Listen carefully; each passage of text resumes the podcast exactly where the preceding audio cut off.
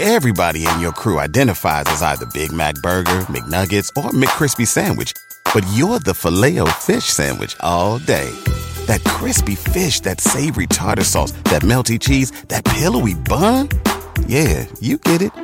Every time. And if you love the Filet-O-Fish, right now you can catch two of the classics you love for just $6. Limited time only. Price and participation may vary. Cannot be combined with any other offer. Single item at regular price. Ba da ba ba ba. In order to support our show, we need the help of some great advertisers. And we want to make sure those advertisers are ones you'll actually want to hear about. But we need to learn a little more about you to make that possible. So go to podsurvey.com slash art of man and take a quick anonymous survey that will help us get to know you better. That way, we can bring on advertisers you won't want to skip. Once you've completed the quick survey, you can enter for a chance to win a $100 Amazon gift card. Terms and conditions apply. Again, that's podsurvey.com slash art of man, A R T O F M A N, podsurvey.com slash art of man. Thanks for your help.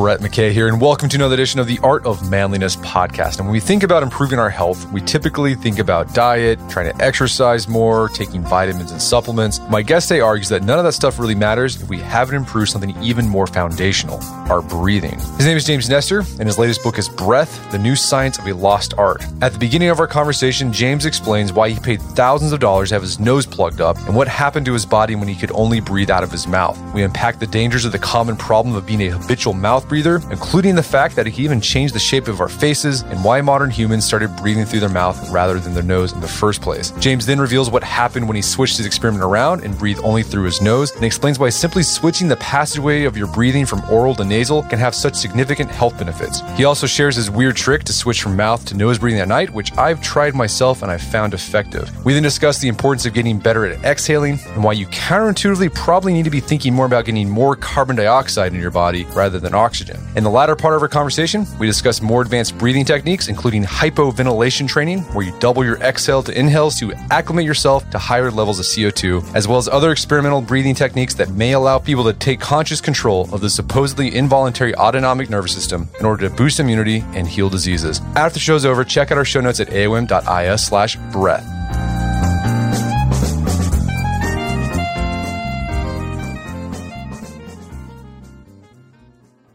All right. James Nestor, welcome back to the show. Thanks so much for having me. So we had you on a couple years ago to talk about your book Deep, which is about free divers. And these are people who train themselves to without any aid of oxygen to just go down as far as they can in the ocean and they're down there for minutes at a time. And you were talking about the science of this. While you're researching this book and doing this, you were yourself were dealing with some breathing problems. What were the type of problems you were struggling with, and what made you think, well, maybe if these free divers could train themselves to breathe better, maybe I can do that too? I had been surfing a lot at Ocean Beach and, you know, exercising a bunch and thought that just chronic bronchitis was just part of the game uh, because everyone I knew was having some sort of respiratory problem or, or another, be it allergies, asthma, bronchitis on occasion. I was getting mild pneumonia uh, year after year. It wasn't any big deal. Just take antibiotics and be on with it. And again, I didn't expect that anything was wrong until I saw my doctor. And she's like, "Hey, I think you're you're not breathing properly, and it could be exacerbating or maybe even causing these problems." So she suggested I go to a breathing class, and I, I did that.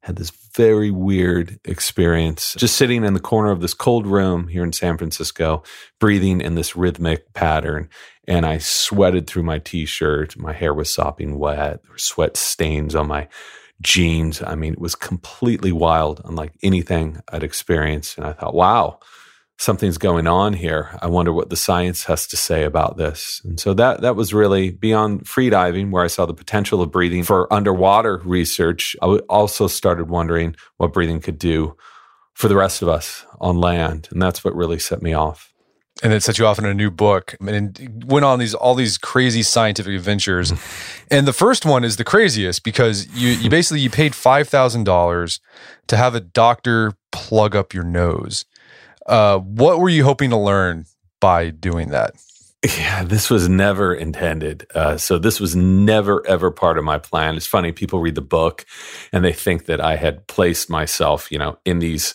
situations on purpose, but it was through total happenstance. The doctor, uh, he's the chief of rhinology research at Stanford, so knows everything about the nose. And I had had several interviews with him, long, hours long interviews. And he kept telling me about all the, the wondrous things the nose can do, how it can help fight off viruses, how it conditions air, how it allows us to absorb more oxygen. And he kept also telling me about how bad it was that so many of us are breathing through our mouths. Like something like 25 to 50% of us are chronic mouth breathers. And I think I was breathing through my mouth a lot too, because I didn't didn't know the difference. And so I asked him, I said, well, how soon does this this damage from mouth breathing come on? That includes neurological problems, it includes respiratory problems, poor athletic performance, all of that. And that, that's been known for a while, but nobody really knew how quickly it came on. And he didn't know. No one had conducted an experiment with it. So I volunteered for an experiment. Of course, Stanford didn't have money for this this kind of uh, research, so we had to pony up the cash ourselves. And and it was even more than five grand. So I used a big chunk of my book advance to to do this because I was curious to see what would happen. So basically, he he stuck plugs up your nose, um, and then taped like you you couldn't breathe through your nose. How soon did you start noticing changes in your breathing and how it influenced your health? Yeah, so so that was the plan. Is for ten days, silicone up the nose, tape over that to inhibit even the slightest amount of air entering the nose. So me and one other subject, a breathing therapist named Anders Olsson we were only mouth breathing for 10 days and we were recording what was happening in our brains, physiological data, three times a day, every single day. And we found that mouth breathing, we knew it was bad. We didn't know it was going to be this bad. I mean, within a few hours, my, I mean, this is a few hours of switching our, our breathing. My blood pressure shot up about 20 points. That night, my snoring increased 1300%. Within three days, I was snoring through half the night. I hadn't been snoring before doing this. Anders, the other subject in the experiment, suffered the exact same damage. We were stressed, fatigued. I mean, you name it. And to me, this explained, at least partly, why so many people are, are suffering from so many of these chronic problems. It's just switching the pathway of your breathing, just breathing through the mouth can really exacerbate so many issues. All right, so you did this scientific experiment to get data on how bad mouth breathing is for you, but it was something that earlier cultures uh, already knew intuitively. For example, you talk about tribes where the parents would close their baby's lips with their fingers to keep them from breathing with their mouths. Yeah, you can trace this back several thousand years, actually, in many early Hindu texts. They were talking about the wonders of nasal breathing.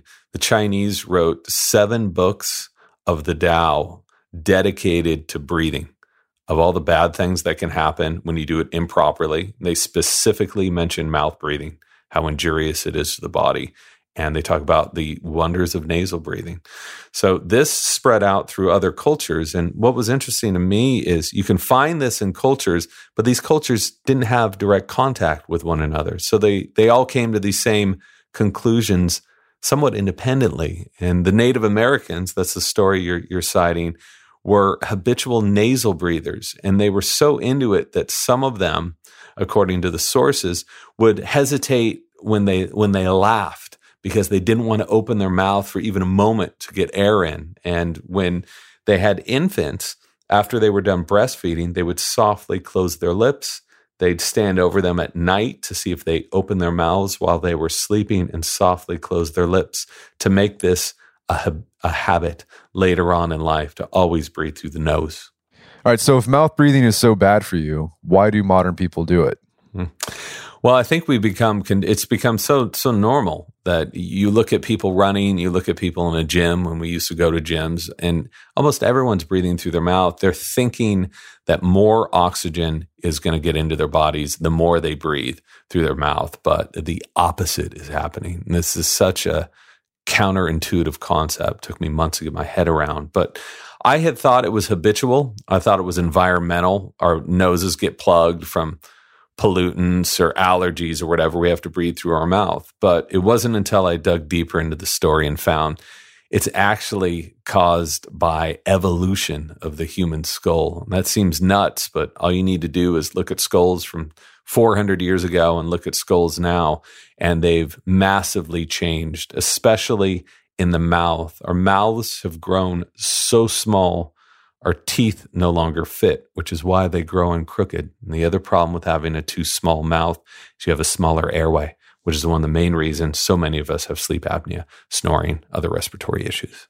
Well, and you actually you go to like a crypt beneath Paris to look at to find skulls from 400 years ago. I mean, so what happened? Like, why why have our mouths gotten smaller over the years? Yeah, so uh, that was one of the first expeditions I really did because I wasn't able to get into labs. It's hard to get into labs and look at ancient skulls. I had not met the anth- biological anthropologist that I later ended up working with. So I wanted to see what happened to to our skulls uh, up close and personal, and I managed to contact a friend of a friend who took me down to the quarries in Paris, which are about sixty feet below the streets of Paris. 170 miles, and there's 6 million human skulls down there. So I was able to root around and look at skulls down there without anyone looking over my my shoulder, you know, without any any plaques or cautionary ropes. A completely wild experience.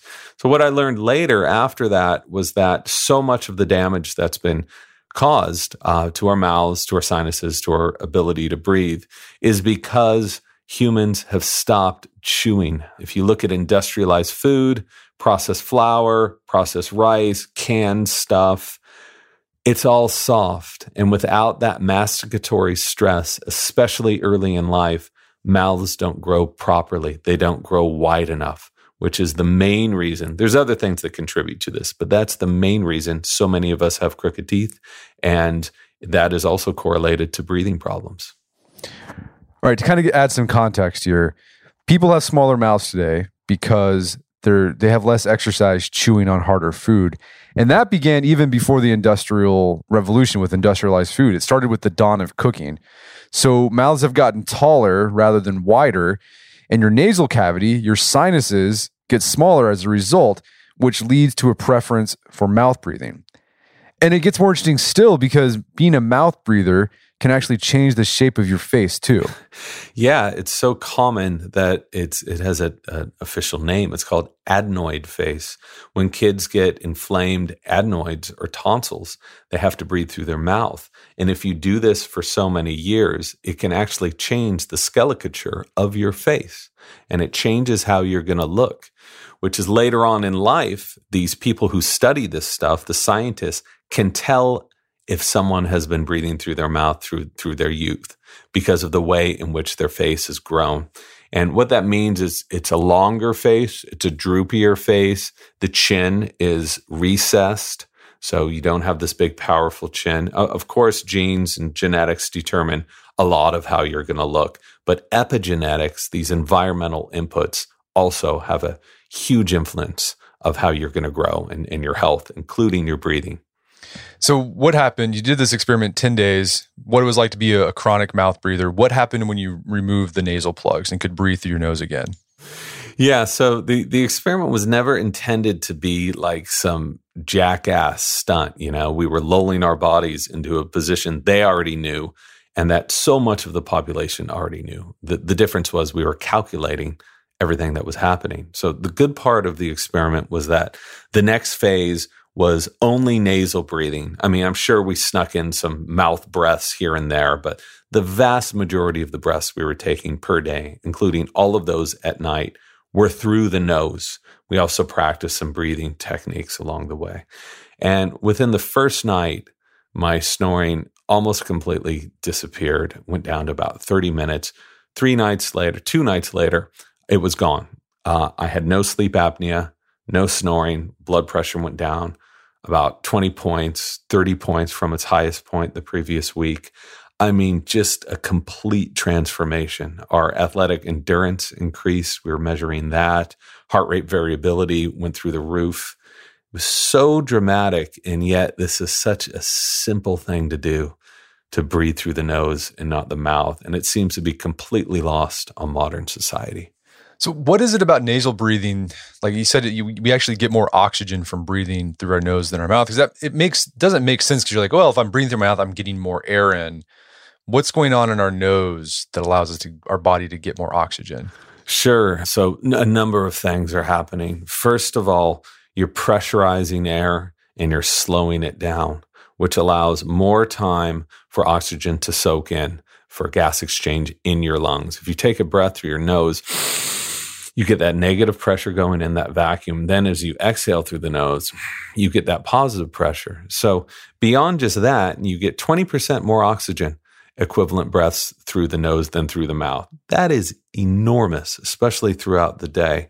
So, other things are happening. With that pressure, you're able to push those soft tissues at the back of the airway further back and, and to help tone them a little more, which opens the airway. If you open your mouth right now, I just learned this trick from Dr. Steven Park at Albert Einstein Medical Center. If you open your mouth right now, you're going to feel your tongue softly going back into your airway. And as you close your mouth, that tongue is going to gently move up towards the upper palate. When it moves up towards the upper palate, you're opening your airway which is also one of the reasons why nasal breathing is so effective with people with mild or even moderate snoring and sometimes even sleep apnea. So beyond that, I mean, it's, you know, the nose is the first line of defense. It filters stuff out, produces nitric oxide, which interacts directly with viruses.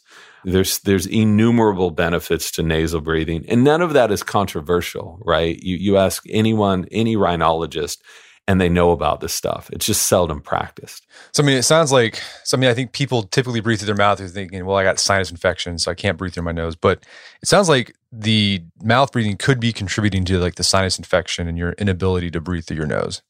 Absolutely. It's a use it or lose it thing.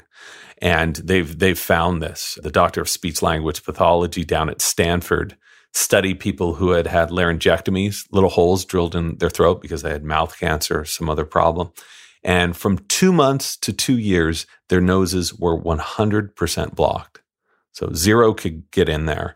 And she found that the more we use your nose, the more those tissue, those tissues are going to become acclimated and open up and allow us to use our noses. So with something like chronic sinusitis, which you know 25% of the population suffers from this like that is a huge number you got to find a way of clearing your nose as Nayak down at stanford said if your toilet's plugged you're going to find a way of clearing it. And the nose has to be considered the same thing. So I think during during the day, someone can practice intentionally practice nose breathing. But what about at night? Right? Like I mean, that's the other thing with uh, mouth breathing at night. That's one of the things that leads to bad breath, periodontal disease as well. So what do you what can you do to make sure your mouth's shut at night? So so many other issues as well because when you're breathing through the mouth, you don't have all those structures in the nose that help to humidify and filter and condition air. So breathing through the mouth will release 40% more moisture than breathing through the nose. So I had been a mouth breather at night for as long as I can remember, which is why I would go to bed with a huge glass of water by the bedside every single night. Didn't matter if I was in a hotel. And I just thought this was normal to be waking up with a dry mouth, hitting on water, going back to sleep, waking up, hitting on water, going back to sleep it's not normal. oh, you know, sleeping with your mouth open is not a normal thing. You look at animals in the wild, they're not doing it. So, what I had learned at, at Stanford from Dr. Ann Kearney and also from Dr. Mark Burhenne is that we can use a teeny piece of tape. Now, I'm not talking about a fat strip of industrial tape or duct tape or anything, a teeny piece about the size of a postage stamp. You place that at the center of your lips. And the point of this isn't to block air from the mouth, it's just to train the mouth to be closed at night. And I started doing this and recording what happened with my sleep and an extraordinary benefit more oxygenation, better sleep, longer sleep. I mean, uh, less resistance in the airway because your mouth is closed. And since this book has come out, which has been a couple months, I've received literally dozens and dozens and dozens of emails from people saying, Oh my God, why didn't I know about this be- before? They're no longer snoring. You know, even people with, with milder sleep apnea no longer have sleep apnea just by shutting their mouths. I did the, the, the mouth tape thing and I, I liked it. It worked. I slept pretty nicely. And I mean, it's I mean, that's what I love about this this book. It's such a simple thing. Like just breathe through your nose, and it can have all these benefits. Sure, that's that's one of the you know that's the foundation of healthy breathing that everyone needs to adhere to. Is it starts off with first acknowledging that as a species we're messed up our faces are messed up we become the worst breathers in the animal kingdom the second is and this is the the most of the book the foundation of the book is like okay we're screwed up. What can we do to fix it? And nasal breathing is is the first thing. Another thing about breathing i think when most people think about breathing they're always thinking about the breathe in part because that feels nice your lungs are filling up. You feel like oh i'm getting oxygen. But you highlight research that the exhale is just as important. What happens in the exhale whenever we do exhale, and what happens when we neglect that in our breathing? So, the only way to get a full, nourishing breath in is to get that last breath out, get that stale air out. A lot of us, when we first become aware of our breathing, we just putting air on top of air on top of air. But air should be, you know, your breath could be considered like like a cycle. It needs to cycle in, it needs to cycle out. And what Carl Stough found, and he was this choral conductor in the 50s who found that few of his singers were really exhaling properly. Uh, they weren't moving their diaphragms up high enough. And by just allowing them to engage more diaphragmatic movement, he completely changed the resonance and the volume of their voices and went on to teach uh, opera singers at the Met Opera this. But he then went on to, for 10 years, helped emphysemics by just increasing diaphragmatic movement, by just using breathing. He was able to effectively heal these people and have them walk out of the hospital, which is extraordinary, but it also makes perfect sense. These people had lost the ability to breathe properly. Every single breath they took was a struggle and they were stressing themselves out every moment of every day. We're going to take a quick break for a word from our sponsors. Wedding season is coming up, and if you are preparing for the big day, I know wedding planning can be really intimidating, but finding the perfect suit shouldn't be. Indochino makes it easy to get a fully customizable suit right from your home. Don't just wear any suit on your big day, wear a custom made to measure suit. Suits start at just $499, which is about the same price you'd pay for an off the rack suit at a department store. And they've also got custom made to measure shirts starting at just $89. So I've talked about my Indochino suit on the podcast before. They've been a long time podcast sponsor. It's navy blue. The measuring process was super easy. They got these video guides you follow. You'll need another set of hands to help you out with that. But the really fun part is customizing it. Got to customize how I wanted the lapels on the jacket, the pockets, the lining. I went no pleats on the pants on this suit. A lot of fun. And then in a few weeks, you have a made to measure custom suit sent directly to your door. When planning your wedding, get a suit as unique as you with Indochino. Go to Indochino.com and use code manliness to get 10% off any purchase of $399 or more. That's I N D O C H I N O.com, promo code manliness. All right, if you have a family, then you need to get term life insurance to protect them. It's one of the smartest financial decisions you can make, and the start of the new year is the perfect time to get it done so you can focus on whatever else the year has in store for you. Fabric by Gerber Life was designed by parents for parents to help you get a high quality, surprisingly affordable term life insurance policy in less than 10 minutes. Fabric has flexible policies that fit your family and your budget, with quality policies like a million dollars in coverage for less than a dollar a day. There's no risk to apply. They have a 30 day money back guarantee, and you can cancel at any time. I remember when I was a new dad, I had a lot of thoughts going through my head. One of them was, how can I take care of my family when I'm gone if something happens to me? Well, so one of the first things I did, I got term life insurance, one of the best decisions I made. Join the thousands of parents who trust Fabric to protect their family. Apply today in just minutes at meetfabric.com slash manliness. That's meetfabric.com slash manliness. M-E-E-T fabric.com slash manliness. Policies issued by Western Southern Life Assurance Company, not available in certain states. Prices subject to underwriting and health questions. Daylight saving time is starting up again. The goal of this is to give us more daylight from March through November. By setting our clocks forward, it may feel like there are more hours in the day, but if you're hiring, it doesn't necessarily help you find qualified candidates for your roles any sooner. There is only one way to do that ZipRecruiter. And right now you can try it for free at ziprecruiter.com slash manliness. ZipRecruiter works around the clock to help you find qualified candidates. Once you post your job on ZipRecruiter, they send it to 100 plus job sites so you can reach more of the right people. ZipRecruiter smart technology also quickly scans thousands of resumes to identify people whose skills and experience match your job. Spring forward with a new hiring partner, ZipRecruiter, and find top talent sooner. See why four out of five employers who post a job on ZipRecruiter get a quality candidate within the first day. Just go to this exclusive web address to try ZipRecruiter for free. ZipRecruiter.com slash manliness. Once again, that's ziprecruiter.com slash manliness. ZipRecruiter, the smartest way to hire. Picture that thing you've always wanted to learn. All right, you got that in your head?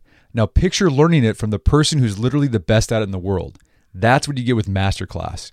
This year, learn from the best to become your best with Masterclass.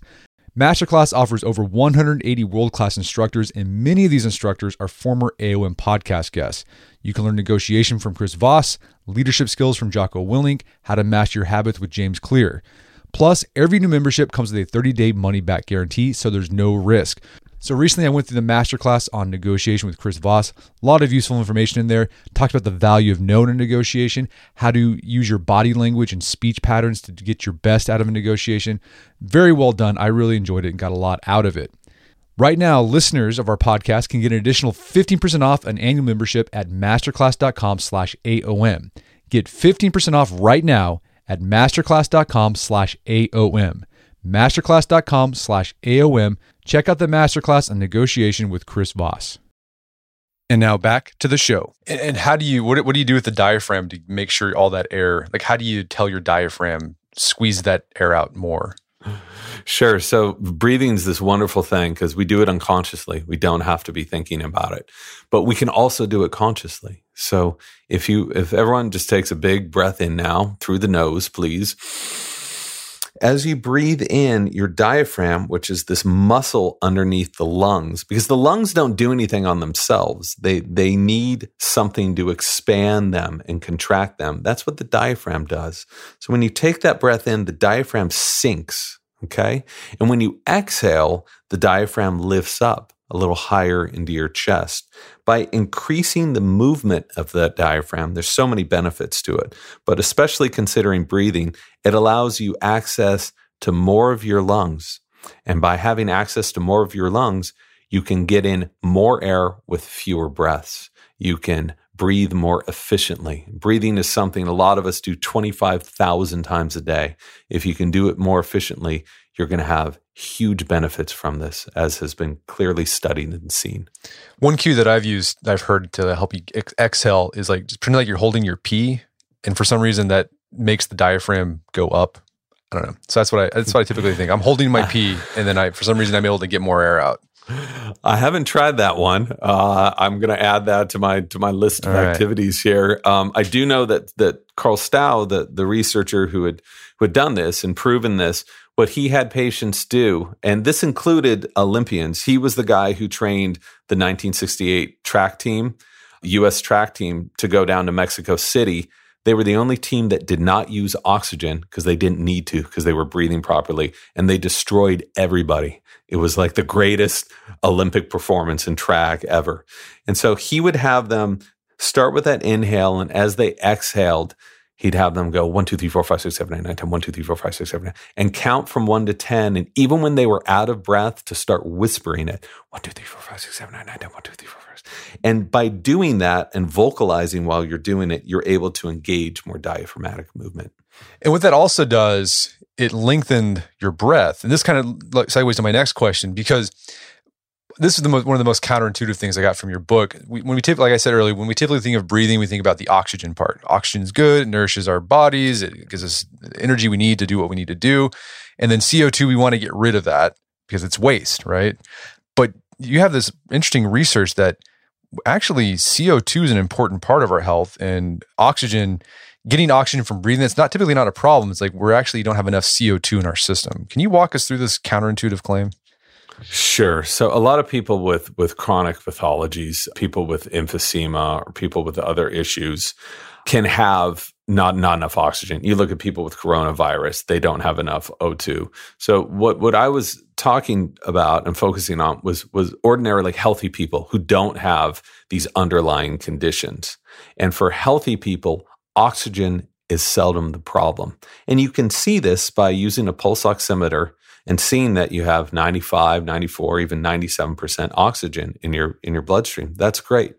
But what few people consider, and this blew my mind when I came across it, is that we need a balance of CO2 and oxygen in the body for oxygen to disassociate from hemoglobin to feed our hungry cells. So CO2 is essential in this exchange.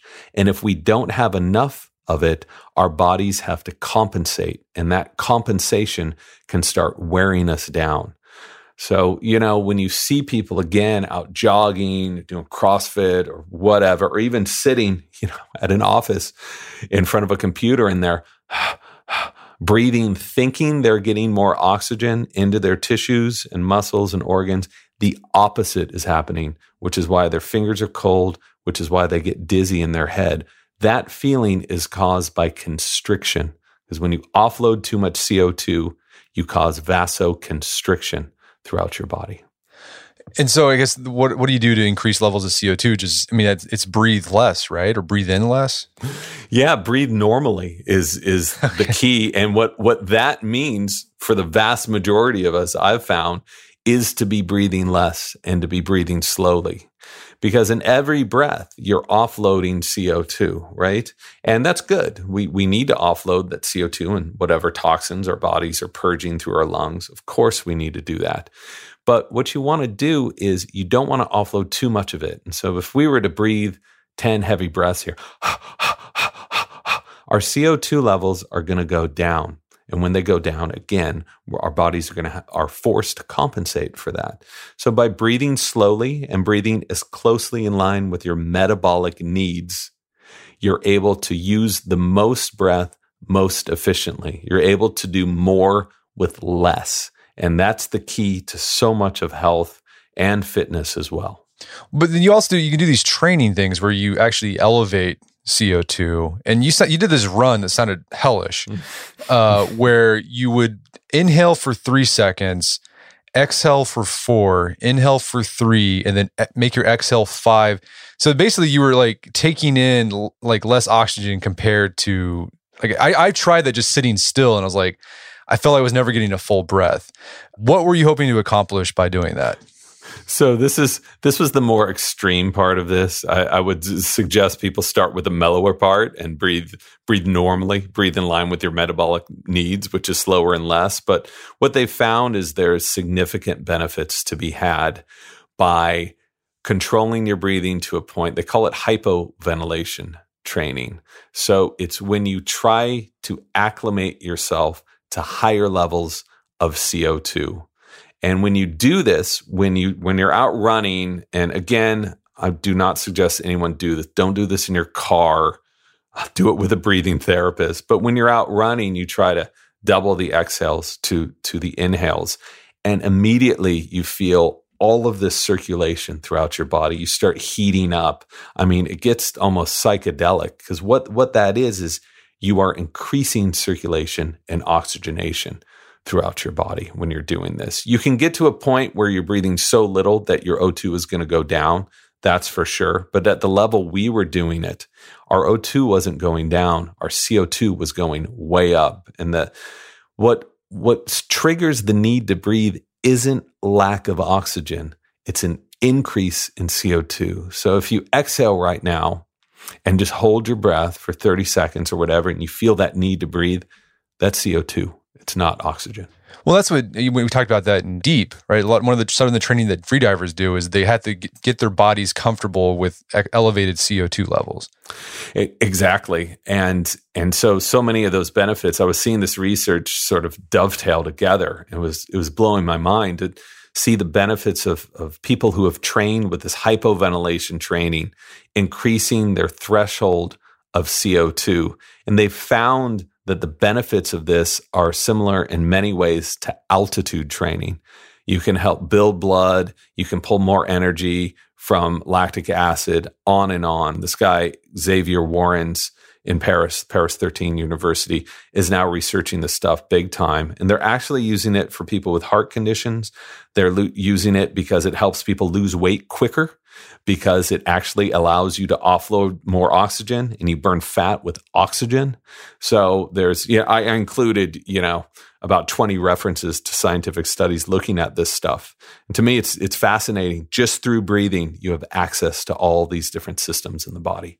I think you too, talk about too, like people with asthma, if they do the hypoventilation, it can help with asthma as well.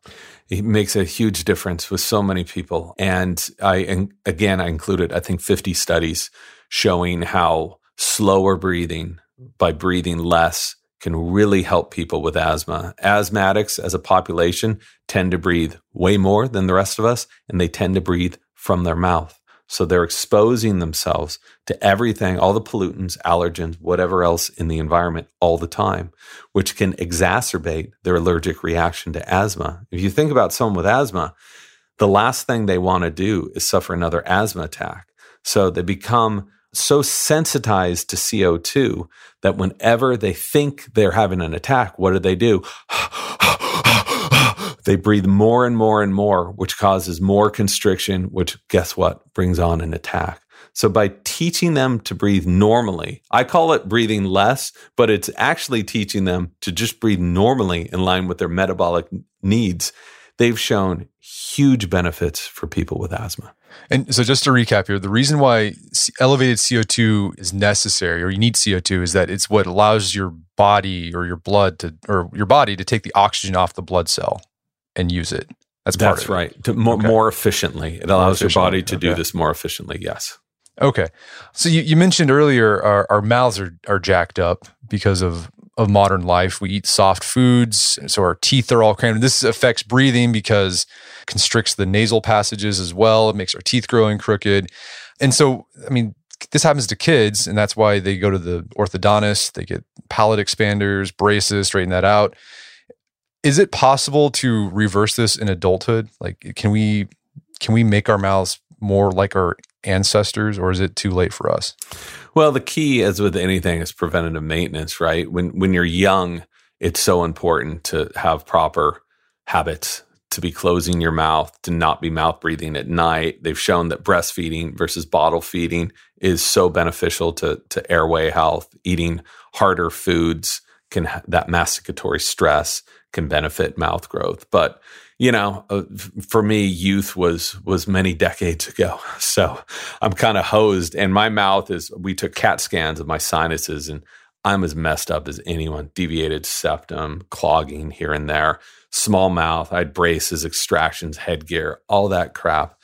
So it turns out that we can change a lot of of what we have in adulthood. First of all, we can tone the airway. We can do this through oral pharyngeal exercises, these tongue exercises. This sounds a little crazy, but it makes perfect sense. The tongue's a muscle, very powerful muscle. When we don't use it, when when we're eating soft foods and we're not using it properly, it can grow out of shape just like anything else. So by toning that tongue, you can increase your airway health, and that's been been widely shown but you can also help expand your too small mouth even in adulthood. If if people are listening there and you have a clean thumb, don't do this if if you know you've been touching doorknobs or whatever. You can put your thumb on the top of your upper palate and Right in the middle of that upper palate, there is a suture. And these are the same sutures that are in the skull. You, now you can feel your skull and feel all these little ridges and cracks. So that suture can open at virtually any age, I think up into your 70s, which means the upper palate can be expanded at any age. When you expand that upper palate, you expand your airways. So I use this device called a homeoblock just to see if these claims were true. And I wore this thing at night for a year. We took a CAT scan before and after. And I had huge benefits from this. My airway opened up, I think about 15, almost 20%, which is enormous. And I even built bone in my face, which we'd been told is impossible.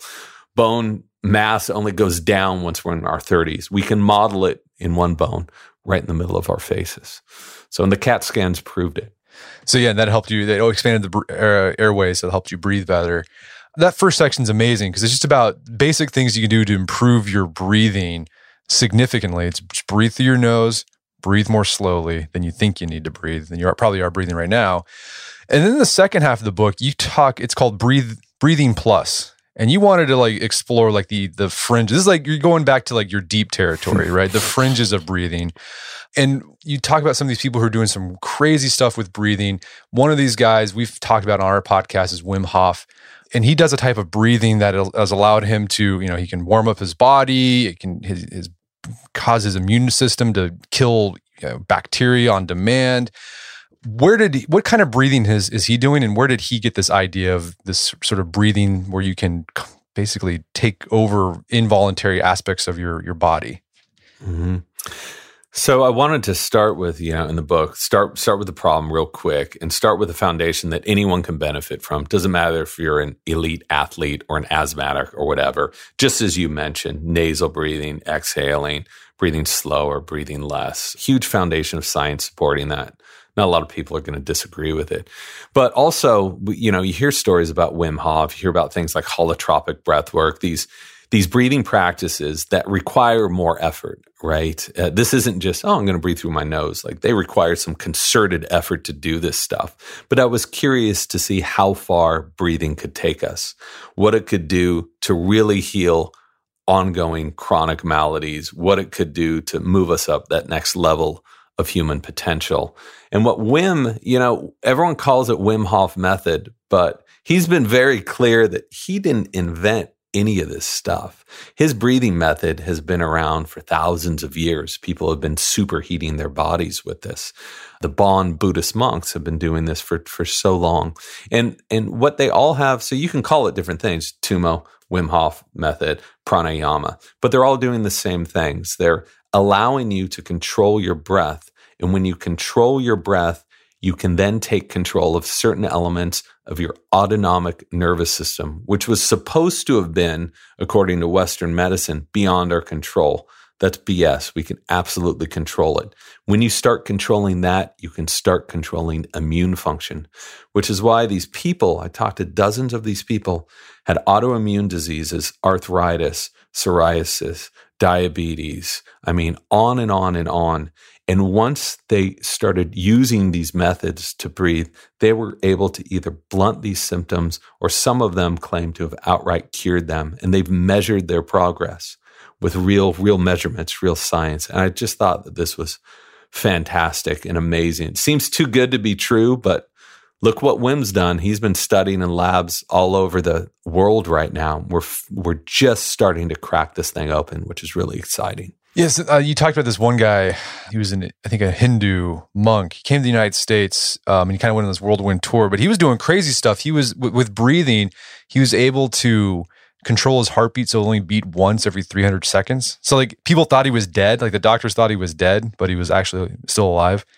Yeah, this was on the on the outer fringes of breathing. I tried to find the best breather in history.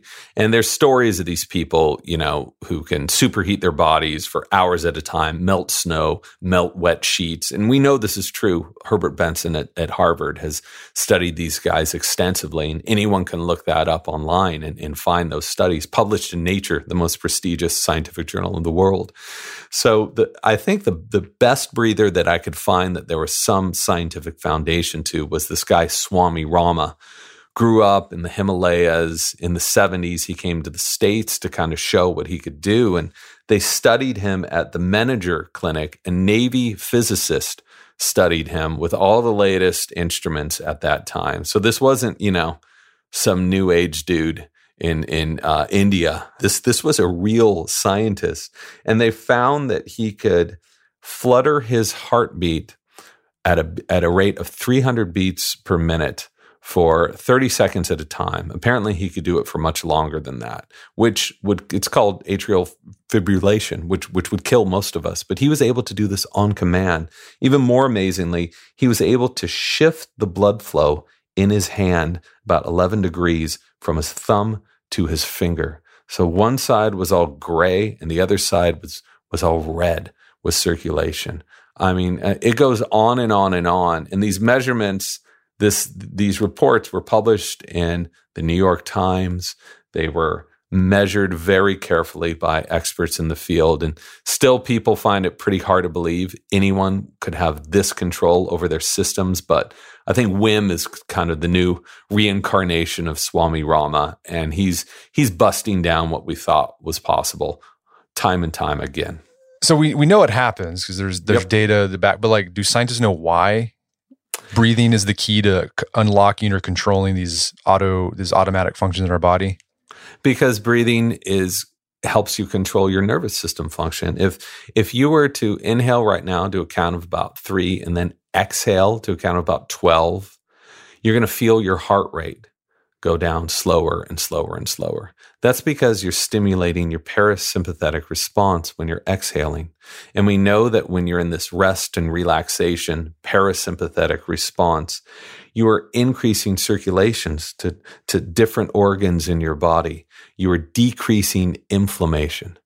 So if you're talking about how breathing is healing people, this is not some crazy placebo effect. This is physiological. This is the most basic, you know, medicine of, of how the how the body works and how it can retain balance. And what's so great about it is it's measurable.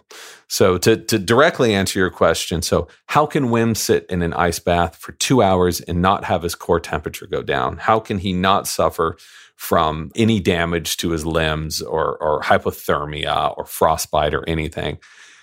We still don't know. And we still don't know how the Bon Buddhists are able to do this either. And this is what I get into at the end of the book. It's there are still mysteries to breath as far as heating yourself up and keeping it sustained at that level.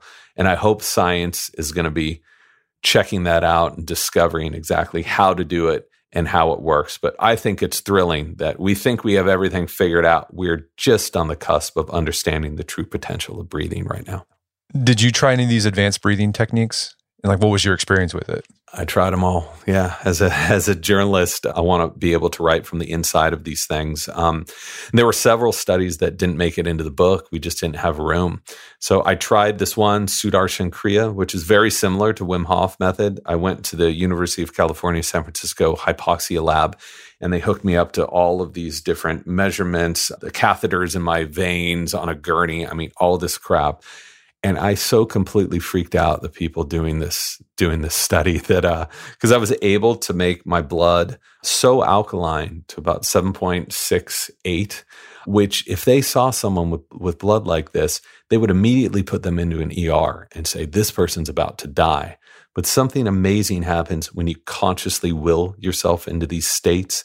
They can be incredibly healing. They make you more flexible. They make you more resilient so, you know, holotropic, I did that. I do Wim Hof breathing. I keep calling it that, but it's really Tumo, been around forever. I do that about three or four times a week. You know, it's just, this has just become a part of my life. I've seen the science, I've seen the benefits in my own body, and it seems this stuff is free. It's available to everyone, and I want to take advantage of that. Well, you also you came to my hometown, Tulsa, to do to breathe in CO two.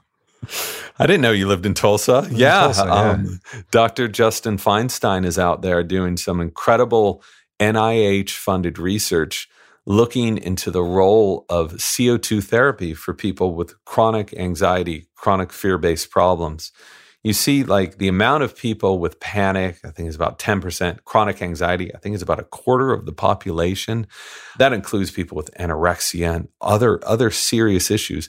They aren't really being helped. We know that SSRIs, Prozac, and all of that is not really that much more effective than placebos, even though people have been using them for 30 years, which is absolutely wild. So he is introducing CO2 into their bodies and helping them to become more flexible and tolerant of it so that they will be able to breathe more comfortably at a slower rate and let their bodies heal themselves.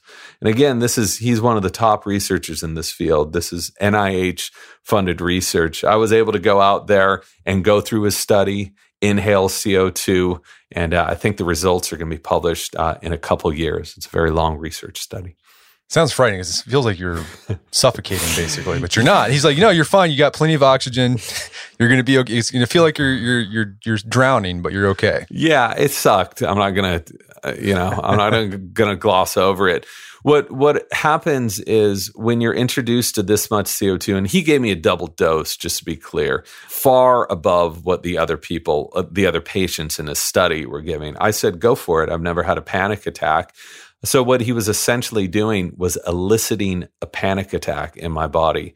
So I was hooked up to all these instruments and I was able to see on a computer monitor my oxygen didn't change at all. It was steady the whole time, but he introduced this huge amount of CO2 and I felt, I experienced what a panic attack felt like. And I feel so sorry for these people now because uh, it lasts for a long time, sweating, everything becomes, your vision becomes narrowed.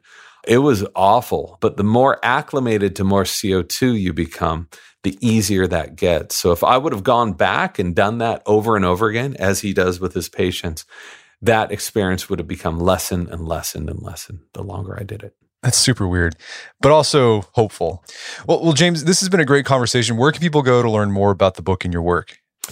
My website, mrjamesnestor.com. You can put a backslash breath in there. I put all scientific references there. There are free breathing videos from the experts in the field, FAQ, all that.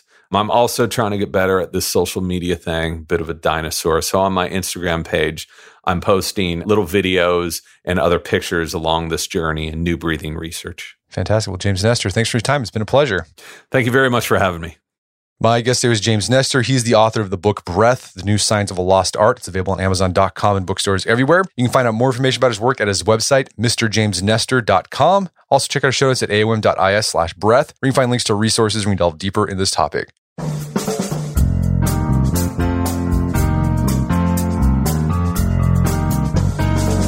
Well, that wraps up another edition of the AOM podcast. Check out our website at artofmanliness.com where you can find our podcast archives as well as thousands of articles. And if you'd like to enjoy ad-free episodes of the AOM podcast, you can do so on Stitcher Premium. Head over to stitcherpremium.com, sign up, use code manliness at checkout for a free month trial. Once you're signed up, download the Stitcher app on Android or iOS, and you can start enjoying ad-free episodes of the AOM podcast. And if you haven't done so already, I'd appreciate if you take one minute to give us a review on Apple Podcasts or Stitcher. It helps out a lot. And if you've done that already, thank you. Please consider sharing the show with a friend or family member who you'd think will get something out of it. As always, thank you for the continued support. Until next time, is Brett McKay, reminding you not only to listen to the AOM podcast, but put what you've heard into action.